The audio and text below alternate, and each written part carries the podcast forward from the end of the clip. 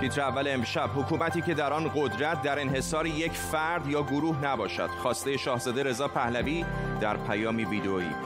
ادامه درگیری نظامی در منطقه قره‌باغ. ایران می‌گوید آماده میانجیگری بین ارمنستان و آذربایجان است. و انتشار اسناد مالیاتی ترامپ. نیویورک تایمز مدعی است ترامپ برای سالها مالیات بسیار ناچیزی پرداخت کرده. به تیتر اول خوش آمدید.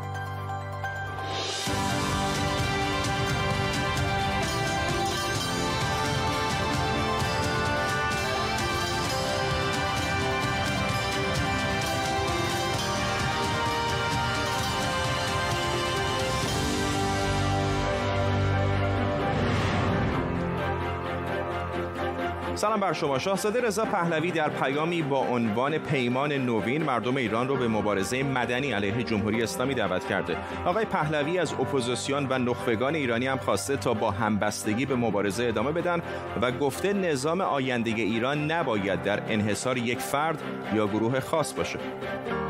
انگیزه من برای ارائه این پیمان نوین رسیدن به قدرت سیاسی نیست. بلکه تلاش برای برقراری سیستمی است که در آن قدرت هرگز در انحصار یک فرد یا یک گروه نباشد.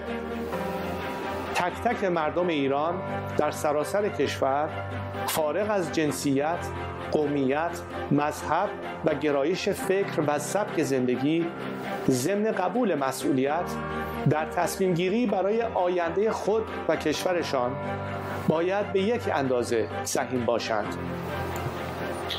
حکومت فردی و ساختار هرمی قدرت در دنیای امروز پاسخگوی نیازهای یک جامعه پیشرو و پویا نیست. آیا نکته جدیدی در حرفای یکی از مهمترین چهرههای سیاسی اپوزیسیون ایران بود؟ آیا حرفای او می‌تونه مخالفان جمهوری اسلامی رو همصداتر کنه؟ در طول برنامه این سوال رو از مهمانان کارشناسان می‌پرسیم. پیش از همه بریم سراغ نیما راشدان فعال سیاسی از زوریخ سوئیس با ما. آقای راشدان به نظر میاد که دست کم بین طرفداران آقای رضا پهلوی هیجان زیادی و انتظار زیادی برای سخنان او به وجود آمده بود. به نظر شما سخنرانی او پاسخی داد به این هیجان و انتظارها؟ بله به باور من کلیدی ترین نکته پیام ایشون اونجاست که از تک تک ایرانیان یعنی از تک تک ساکنان این سرزمین بزرگ و مقدس می‌خوان که همشون در درجه اول برای گذار از جمهوری اسلامی و برای نجات ایران از مسیری که همه ما واقف هستیم داره به چه سمتی میره. در درجه اول خودشون رو باور کنند و در قدم دوم دست همیاری و همکاری و مشارکت به سمت همدیگر دراز کنند مخاطب این پیام یک می‌تونه یک استاد دانشگاه باشه در تبریز می‌تواند یک زوج جوان باشه در تهران می‌تواند یک دانش آموز باشه در سیستان و بلوچستان. نجات ایران تنها و تنها با مشارکت و خودباوری و همکاری تک تک ایرانیان ممکنه. به نظر من نکته کلیدی پیامشون این بود. ولی آقای راشدان این که همه باید دست به دست هم بدن همه اپوزیسیون خب یک حرف کلی است که در همه جای دنیا که حکومت های, افراطی دارن میشه این رو گفت. می‌خوام این ازتون بپرسم چه راهکار مشخصی ارائه داد برای ایجاد این همبستگی؟ راهکار مشخص رو دیگه نمی‌دونم چطور می‌شد مشخص تر از اون. اولا راجع به نقش خودشون جایی که نخبگان سیاسی و نخبگان ایران و احزاب سیاسی رو مخاطب قرار میدن. فارغ, جان فارغ از آنچه در گذشته اتفاق افتاده ایشان دست یاری دراز کردن به سمت تمام نیروهای سیاسی. تمام نیروهای سیاسی که در قالب و چارچوب دموکراسی خواهی می گنجند و عرض, عرض می‌کنم خدمتتون که اعلام کردن که هم دوش هم پیمان و عرض کنم که به صورت یار تمام افرادی که تلاش می‌کنند. رهبران میدانی رهبران میانی هموطنان ما که الان مدت هاست اعتراضشون با گلوله داره پاسخ داده میشه. همه و همه در کنار هم موج و امواج بعدی اعتراضات رو پیش ببریم. سکوت دیگر جایز نیست. حالا اون رو بعدا می‌تونیم صحبت کنیم. از موارد دیگری است که در بیانات ایشون بهش اشاره شد. خانم نازنین انصاری مدیر مسئول کیهان لندن هم از پاریس به ما پیوستند خانم انصاری به باور شما چقدر حرفای شاهزاده رضا پهلوی توانایی این رو داره که گروه های مختلف سیاسی رو که طبیعتا همشون هم سلطنت طلب نیستند دور هم جمع بکنه و اون دستی رو که گفته داره دراز می‌کنه به سوی تمام اپوزیسیون چقدر مورد استقبال دیگران قرار خواهد گرفت؟ من فکر می‌کنم این خیلی مهمه که تمام گروه های سیاسی از خودشون بپرسن آیا زمان این رسیده که بتونن برای یک ایرانی برای آینده ایرانی کار کنن که درش همه جا داشته باشن همه سهم داشته باشن.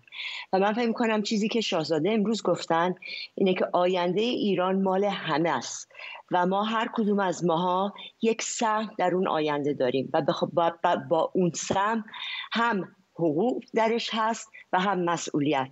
و اگر مسئولیت این باشه که گذشته ها رو اگر دشمنی وجود داشته بود اگر ناراحتی اگر هر چی پشت سر بگذاریم و به آینده فکر کنیم و ببینیم به کجا می‌خوایم برسیم و چطوری همگی با هم به اونجا برسیم. حالا شما میگین که آیا بقیه گروه ها این قبول خواهند کرد یا نه؟ شاهزاده فکر می‌کنم از بعد از انقلاب تا الان به صحبتاشون گوش بدین. همیشه اینو گفتن که مسئله رول ایشون نیست نقش ایشون نیست. آینده ایران هست. و این تیپ کاری که امروز راجبش صحبت کردن چیز چیزیست که در صحنه سیاسی بین المللی تونسته اهمیت خودش رو نشون بده. نه در ایران بلکه اگه ببینید بین گروه های و گروه ها گروهک های دیگه ای که در صحنه بین المللی هستن مثل حالا نمیگم مثل القاعده. القاعده هیچ کنترل مرکزی نداشت و نداره. و تونستن اعضای مختلف هر کسی که فکر می‌کرد که بله همچین به این آینده القاعده مثلا می‌خواد خودش حرکت رو انجام بده. حالا حالا نمی‌دونم چقدر این مثالی که زدید مورد استقبال مخالفان قرار بگیره. ولی متوجه هستم منظورت اینه که به صورت یعنی متمرکز نباشه. ولی حتی همون گروه هایی هم که دارید میگید یک ایدئولوژی دارن یک فکری پشت سرشون هست. همونطور که به درستی اشاره کردی در این 40 سال گذشته شاهزاده رضا پهلوی تمام حرفایی که زده دموکراسی خواهانه بوده آزادی خواهانه بوده حرفی نزده که بشه به حرفاش نقد کرد.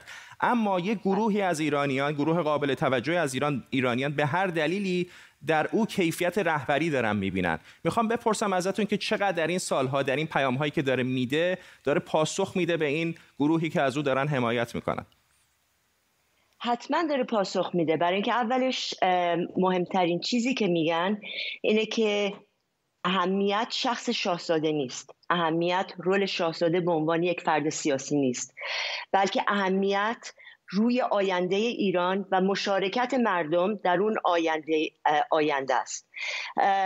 این بقیده من یک چیز مهمیه که من, و من واقعا فکر می‌کنم با هر کسی که ما باهاشون در تماس بودیم از لحاظ از چهره های سیاسی همه همینو میگن که همه ما در آینده ایران سهیم هستیم. اگه ایرانی که در ایران هست ایرانیایی که در خارج هستن. یادمون نره ایرانیایی در خارج تعداد ایرانیایی که در خارج هستن خودشون می‌تونن یک کشور مثل کشور به اندازه یک کشور بلژیک هستن یا ایرلند.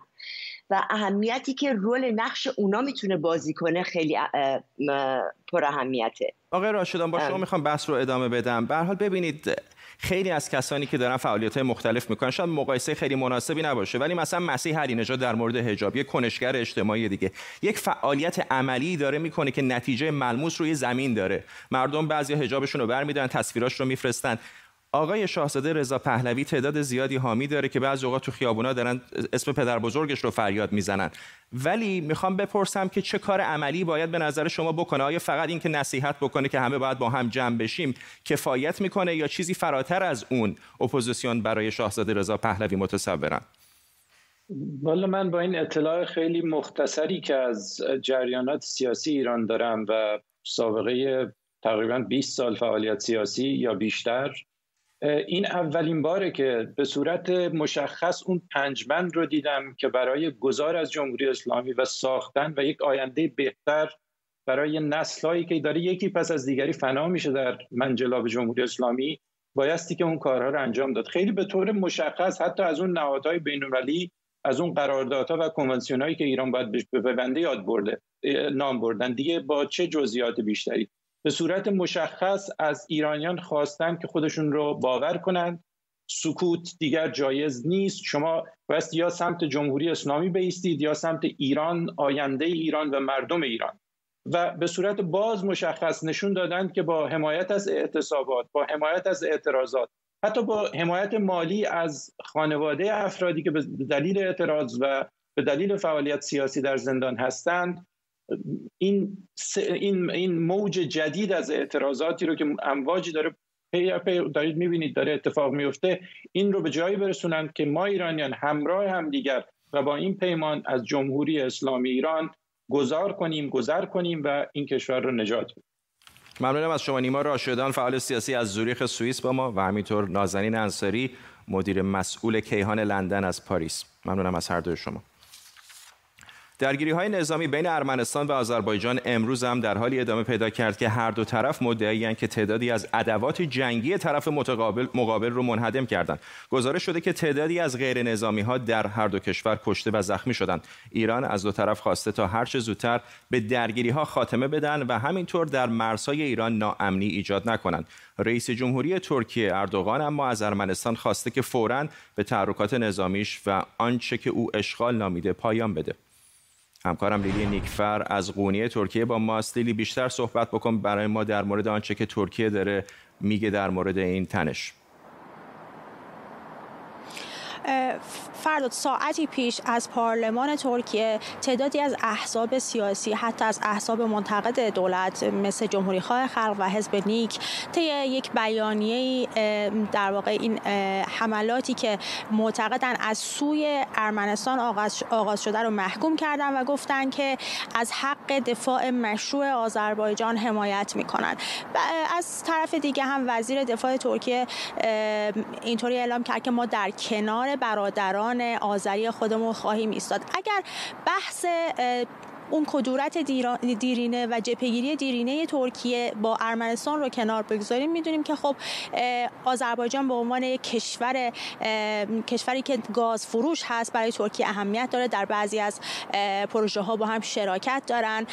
از طرفی همونطور که خودت هم می‌دونید در قبال این فروش گاز ترکیه از ماههای گذشته شروع کرد به فروش بعضی تحصیلات نظامی و همچنین آموزش نیروهای نظامی در واقع آذربایجان. ترکیه تنها کشوری هست که الان امروز پرواز داره به آذربایجان. بعد از این تنش ها آذربایجان تمام پروازها رو بسته به جز پروازهای ترکیه که احتمال میره نیروهای جدیدی از ترکیه اعزام میشن به اون منطقه. ممنونم از سلیلی نکفر خبرنگار ما در قونیه ترکیه. افشار سلیمانی سفیر سابق جمهوری اسلامی ایران در آذربایجان هم از تهران به ما پیوسته. آقای سلیمانی یک سوالی که الان چند روزی از مطرحه اینه که به حال این مرزهای آذربایجان رو کسی در شک و تردیدی نداره. سازمان ملل هم تایید می‌کنه این بخش قره به حال داخل جمهوری آذربایجان هست. توجیهی که از نظر حقوقی ارمنستان ارائه می‌کنه برای کمک به بخشی از قره که در واقع تحت حمایتش هست چیه واقعا؟ سلام از می‌کنم خدمت شما بینندگان. ارمنستان اساسا هیچ استدلال حقوقی نداره. یعنی اولا که خب بحث حالا تعیین سرنوشت رو بیشتر مطرح می‌کنن چون قره میگن که اکثریتش ارمنی هست و همون موقعی که قبل از فروپاشی 180 هزار نفر جمعیت داشته قره باغ 40 هزار نفرش آذری بودن و 140 هزار نفرش هم ارمنی.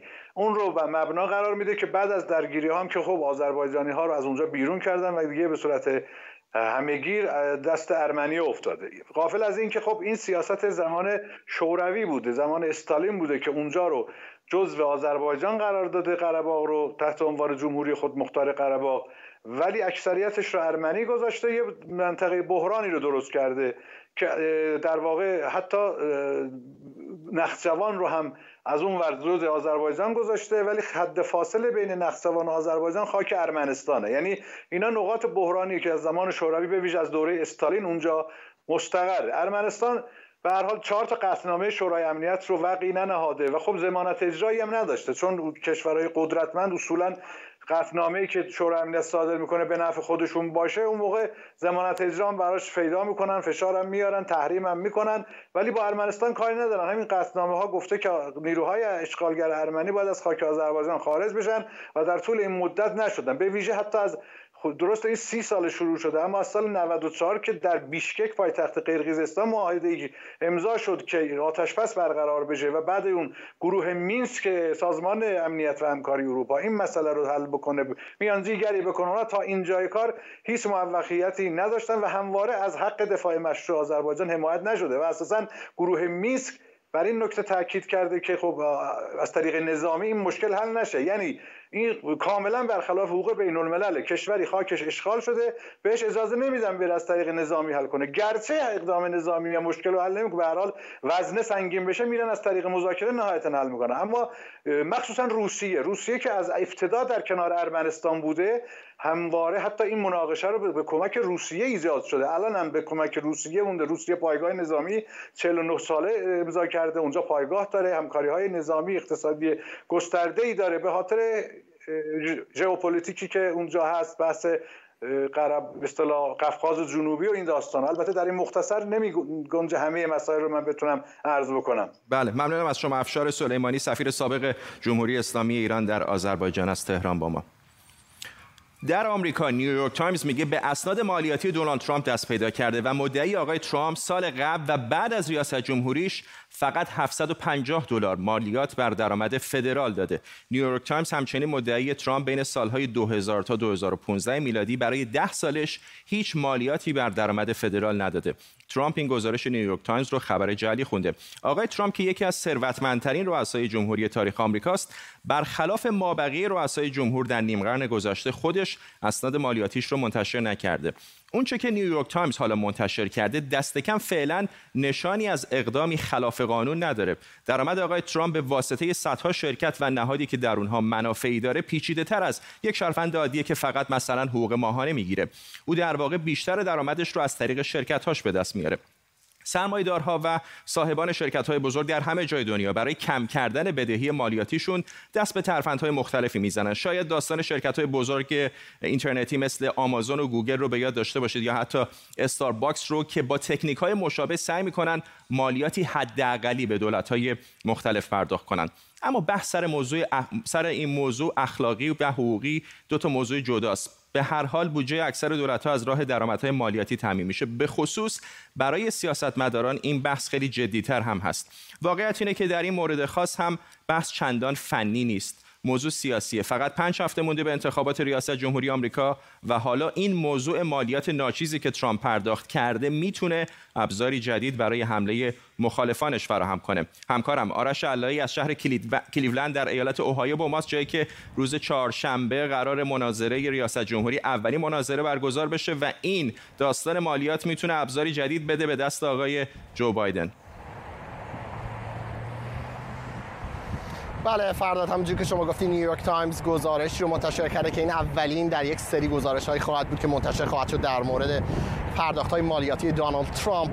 یک رادیو NPR میگه که نیویورک تایمز این مدارک رو منتشر نکرده بنابراین من خبرنگار الان دسترسی ندارم به اون مدارک نیویورک تایمز میگه دیده و از روی اون به این نتایجی رسیده که آقای ترامپ 750 دلار در سال بهش مالیات پرداخت کرده. دو این هست که نیویورک تایمز حتی حاضر نشده منابع خودش رو فاش کنه و میگه منابعش منابعی هستن که خواستن نامشون فاش نشه بنابراین ما نمی‌دونیم این منابع از کجا آمدن.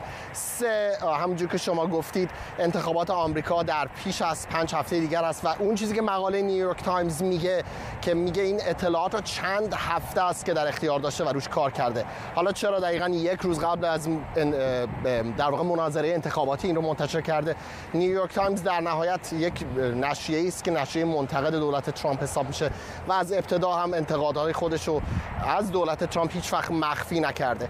در نهایت در نهایت هم اون چیزی که در مورد این گزارش میشه گفت شما و من هم قبلش تلفنی با هم صحبت کردیم. اینکه معلوم نیست آیا این چیزی که نیویورک تایمز ادعا می‌کنه مالیات بر درآمد شخصی آقای ترامپ هست یا مالیات بر سازمان یا organization ترامپ هست؟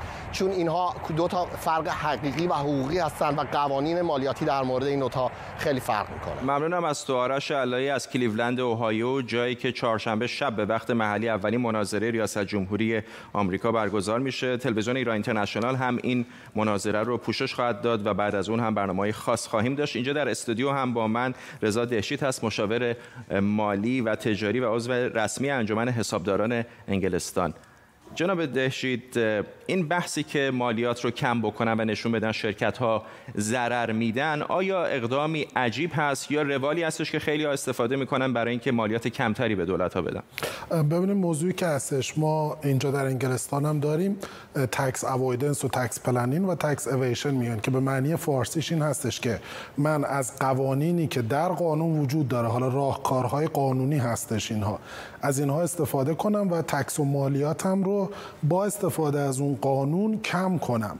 اینو ما بهش میگیم که tax planning یعنی برنامه ریزی شده است و قانونیه. یه مورد دیگه هستش که تکس اویشنه یعنی اینکه من سند سازی بکنم. خب مورد سند سازیش نه جرمه ولی مورد اولش که با استفاده از قوانین استفاده کنیم و تکس و مالیاتمون رو کم کنیم کاملا قانونیه. خیلی کوتاه اگر بفرمایید ممکنه یه نفر که کارمند مثلا در اروپا یا آمریکا و بخش زیادی از درآمدش رو 30 درصد 40 درصد در بعضی کشورها به دولت میده بپرسه که چطوری که من 30 درصد حقوقم رو باید به دولت بدم ولی آقای ترامپ مثلا فقط 750 دلار داده. خب ببینید اون کسی که کارمنده در ضرر و زیان اون شرکت شریک نیستش. فقط یک حقوق می‌گیره پس درآمدش ثابته. ولی کسی مثل آقای ترامپ که شرکت های بزرگی داره ممکنه اون زمین های گلفشون پروپرتیاشون هتلاشون سالهای گذشته ضررهای زیادی داشته باشه که اونها رو می‌تونه بیارتش روی مثلا امسالش و ازش استفاده کنه. این نیستش که فقط چون امسال درآمد زیادی داشته بعد مالیات زیادتری بده. درآمدشون در یک سال کاری به قضیه مالیاتی نداره. قضیه مالیاتی مجموع درآمدشون میشه. ممنونم از شما. رضا دهشید اینجا در استودیو با ما. سپاسگزارم. چند هفته بعد از آتش گرفتن کمپ پناهجویان در کمپ موریا و بیخانمان شدن هزاران نفر گفته شده صدها پناهجو از جزیره لسبوس به مکانهای دیگری منتقل شدند. مرجان آقایزاده پناهجو از جزیره لسبوس یونان و همکارم نیلوفر پور ابراهیم از پاریس با ماست. خانم آقایزاده الان شرایط پناهجویان اونجا در لسبوس چطوره؟ عرض سلام دارم آقای فرداد خدمتون متاسفانه شرایط پناهجویان توی کمپ لسبوس بهبود که پیدا نکرده. در واقع توی کمپی رفتن که شرایطش از شرایط کمپ قبلی که در واقع موریا بوده خیلی بدتر هستش. تو کمپ موریا حداقل دستشوی حموم یا سرویس بهداشتی های طبیعی شده بود که به ازای هر 200 نفر بتونن از اون استفاده بکنن. اما متاسفانه اینجا هیچ سرویس بهداشتی وجود نداره و پناهجویان دارن از آب دریا استفاده می‌کنن فقط. برای رفع احتیاجاتشون. و متاسفانه فقط یک وعده غذا بین پناهجویان توضیح میشه. پوشاکی ندارن هیچ وسایل بهداشتی در اختیارشون قرار داده نمیشه. و وضعیت خیلی اسفناکتر شده. علاوه بر اون دولت یونان در یک اقدام به نظر من بیرحمانه تصمیم گرفته که وضعیت اونا رو که هنوز بهبود نداده داره کمپای خصوصی مثل پیکبا و کاراتپر تو در جزیره لسبوس تعطیل می‌کنه و افراد بسیار آسیب پذیر که تو این کمپ ها زندگی می‌کنن رو اینها رو هم داره به این کمپ جدید در واقع منتقل می‌کنه و ما واقعا نمی‌دونیم چرا این تصمیم رو گرفتن. صدها نفر رو انتقال دادن. از کمپ جدید موریا افراد بسیار آسیب پذیر رو اونا رو هم انتقال دادن اما متاسفانه ایرانی بین اونا به چشم نمی‌خوره. و این اولویت ها به چه صورت هست؟ واقعا در مورد اون هم هنوز بی اطلاع هستیم. نیلوفر الان سالها هستش که یونان داره به کشورهای دیگر اتحادیه اروپا میگه که ببینید ما ورودی اصلی پناهجویان هستیم به اتحادیه اروپا کمک بیشتری احتیاج داریم. در شرایط فعلی کشورهای دیگر اروپایی چه واکنشی نشون دادن؟ آیا هیچ کشوری هست که پذیرفته باشه تعدادی از این پناهجویان رو؟ فقط یونان نیست. کشورهای دیگه مثل ایتالیا هم مشکل مشابهی دارن. شاید یک مقدار کمتر. وضعیت یونان به این دلیل برجسته است که تعدادی بیشتری پناهجو رو به این شکل بلا تکلیف در حال حاضر داره. کشورهای اروپایی حالا یک سیاست جدید تعریف کردن برای پذیرفتن پناهجویان. منتها سیاست جدید اتحادیه اروپا بیشتر روی برگردوندن پناهجویان به نظر میرسونه. به نظر می‌رسه که متمرکز شده. اینکه که پناهجویانی که درخواستشون موافقت نمیشه رو برگردونه و یک سری کشورها هزینه برگشت اونها رو متقبل بشن. تا اینجا فرانسه آلمان هلند و برخی کشورهای دیگه گفتن که تعدادی از پناهجوها رو در این مرحله میپذیرن. چند صد پناهجو نه بیشتر. تنها آلمان گفته بودن 1500 پناهجو رو میپذیره. ولی بقیه کمتر از این تعداده و با توجه به واقعیتی که داریم می‌بینیم در یونان تنها در جزایر یونان 24 هزار پناهجو الان در این وضعیت نامشابه حالا یا در کمپ یا بیرون از کمپ هستن. 700 نفر امروز منتقل شدن به آتن. 700 نفری که گفته میشه کودکان بی سرپرست افراد آسیب پذیر زنان باردار یا خانواده ها درشون بودن. ولی مشخص نیست در آتن در کجا مستقر میشن. فعلا کسانی که از احتمالا یونان خارج بشن به کشورهای دیگه اروپایی در تعداد کم فرستاده بشن کسانی هستند که درخواست پناهندگی اونها مورد قبول واقع شده و مشخص نیست پرونده اونهایی که مثلا منتظر بررسی بوده یا منتظر مصاحبه بوده به کجا ختم میشه با توجه به اینکه بعد از آتش سوزی مدارک اونها هم معلوم نیست حالا کجاست و به چه نتیجه رسیده. مرجان آقایزاده پناهجو از جزیره لسبوس یونان و همکارم نیلوفر پور ابراهیم از پاریس. ممنونم از هر دوی شما. و به این ترتیب می‌رسیم به پایان تیتر اول امشب. این برنامه رو به زودی می‌تونید در یوتیوب هم ببینید. ممنون از همراهیتون. تا برنامه بعدی بدرود.